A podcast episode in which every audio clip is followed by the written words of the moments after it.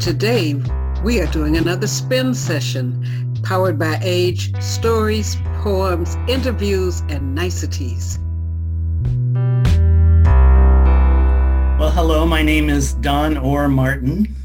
I'm uh, 69. I've been I've lived in Vancouver since 2014 and I've been a member of QUIRK-e, the queer imaging and writing collective for elders uh, since 2016. I'm going to be reading a story I call My Mother's Insomnia. My brothers and I believe our mother never slept. We were convinced she had been awake continuously for something like nine years. For one thing, she was often crabby, which we three brawling boys could never have imagined was our fault. For another, we never actually saw her go to bed, ever. After her regular chores and maybe a little TV, she would lie on the couch with a stack of magazines or a couple of books.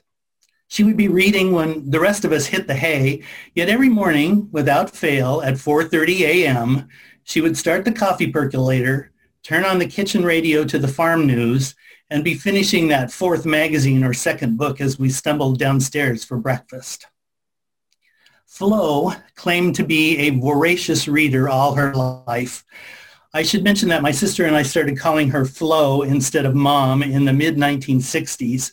Flo and my sister were ardent supporters of the women's liberation movement, and they decided calling each other by first names was more egalitarian than the use of gender titles.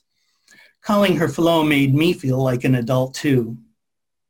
Flo, or Florence, was the oldest living daughter of a small town immigrant school teacher. She began reading newspapers on her father's lap at age three or four. It was his way of improving his own English. Both her parents were Scandinavian, her father from Norway, her mother from Sweden. They were strictly religious and emotionally distant.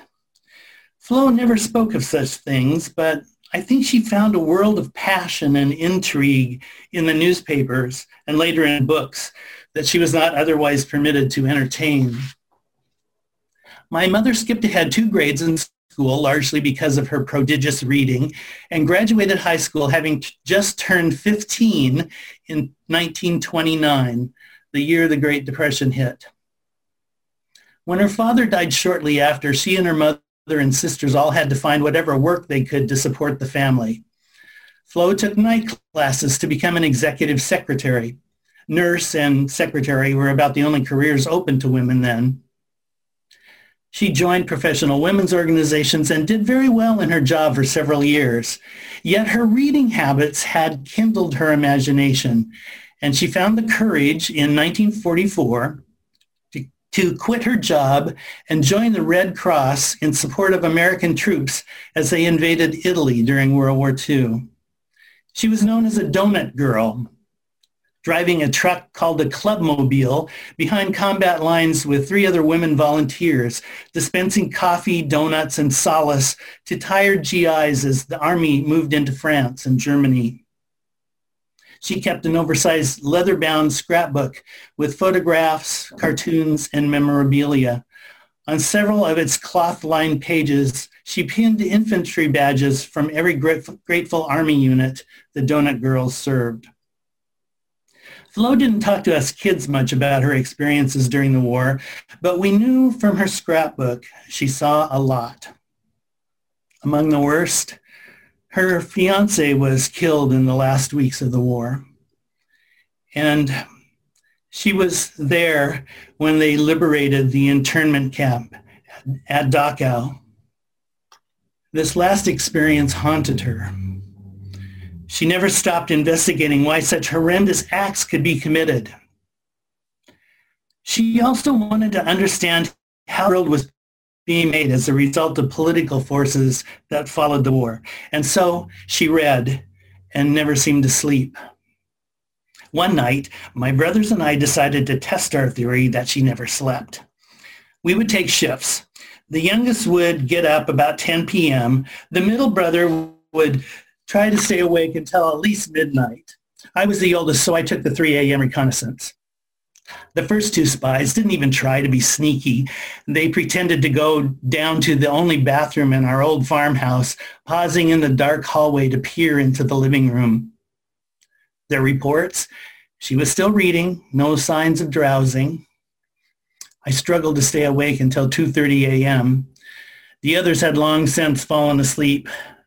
My bedroom upstairs was directly over the living room. Every other floorboard and stair had a creak, but I had them all mapped, and I managed to make my way silently down to the kitchen. I crouched low so my head was hidden by my dad's recliner, and I held my breath. She was limply holding a magazine, very still. Her eyes were closed. Ah, I smiled. Gotcha. I said to myself, and stood up just as she was raising and licking a finger to turn the page of the magazine. She caught me in her gaze. Donnie, what are you doing? Just seeing if you're awake, I said meekly, and headed back upstairs to bed. The farm news roused me at 4.30 a.m. right on cue. The brothers' theory seemed to hold, but we realized it would take many more nights of observation to be sure, and we weren't willing to make the sacrifice. Flo's reading routine went on for many more years by all appearances. At times I tried to match her, and I may have come close as I worked my way through college, an opportunity she never had. Like her, the more I learned about the world, politics, and history, the deeper became my thirst to understand and challenge prejudice and injustice. When I was in my late 40s, more than a decade after Flo died, I too developed chronic insomnia. It peaked about the same time in my life as her sleeplessness had, and I took up her evening reading routine. I wonder sometimes if it's genetic. One thing I know is she and I both cherished having a part of the day to ourselves. I have learned that some of us, as we age, don't need as much sleep. And some of us can't waste the opportunity to read. Thank you.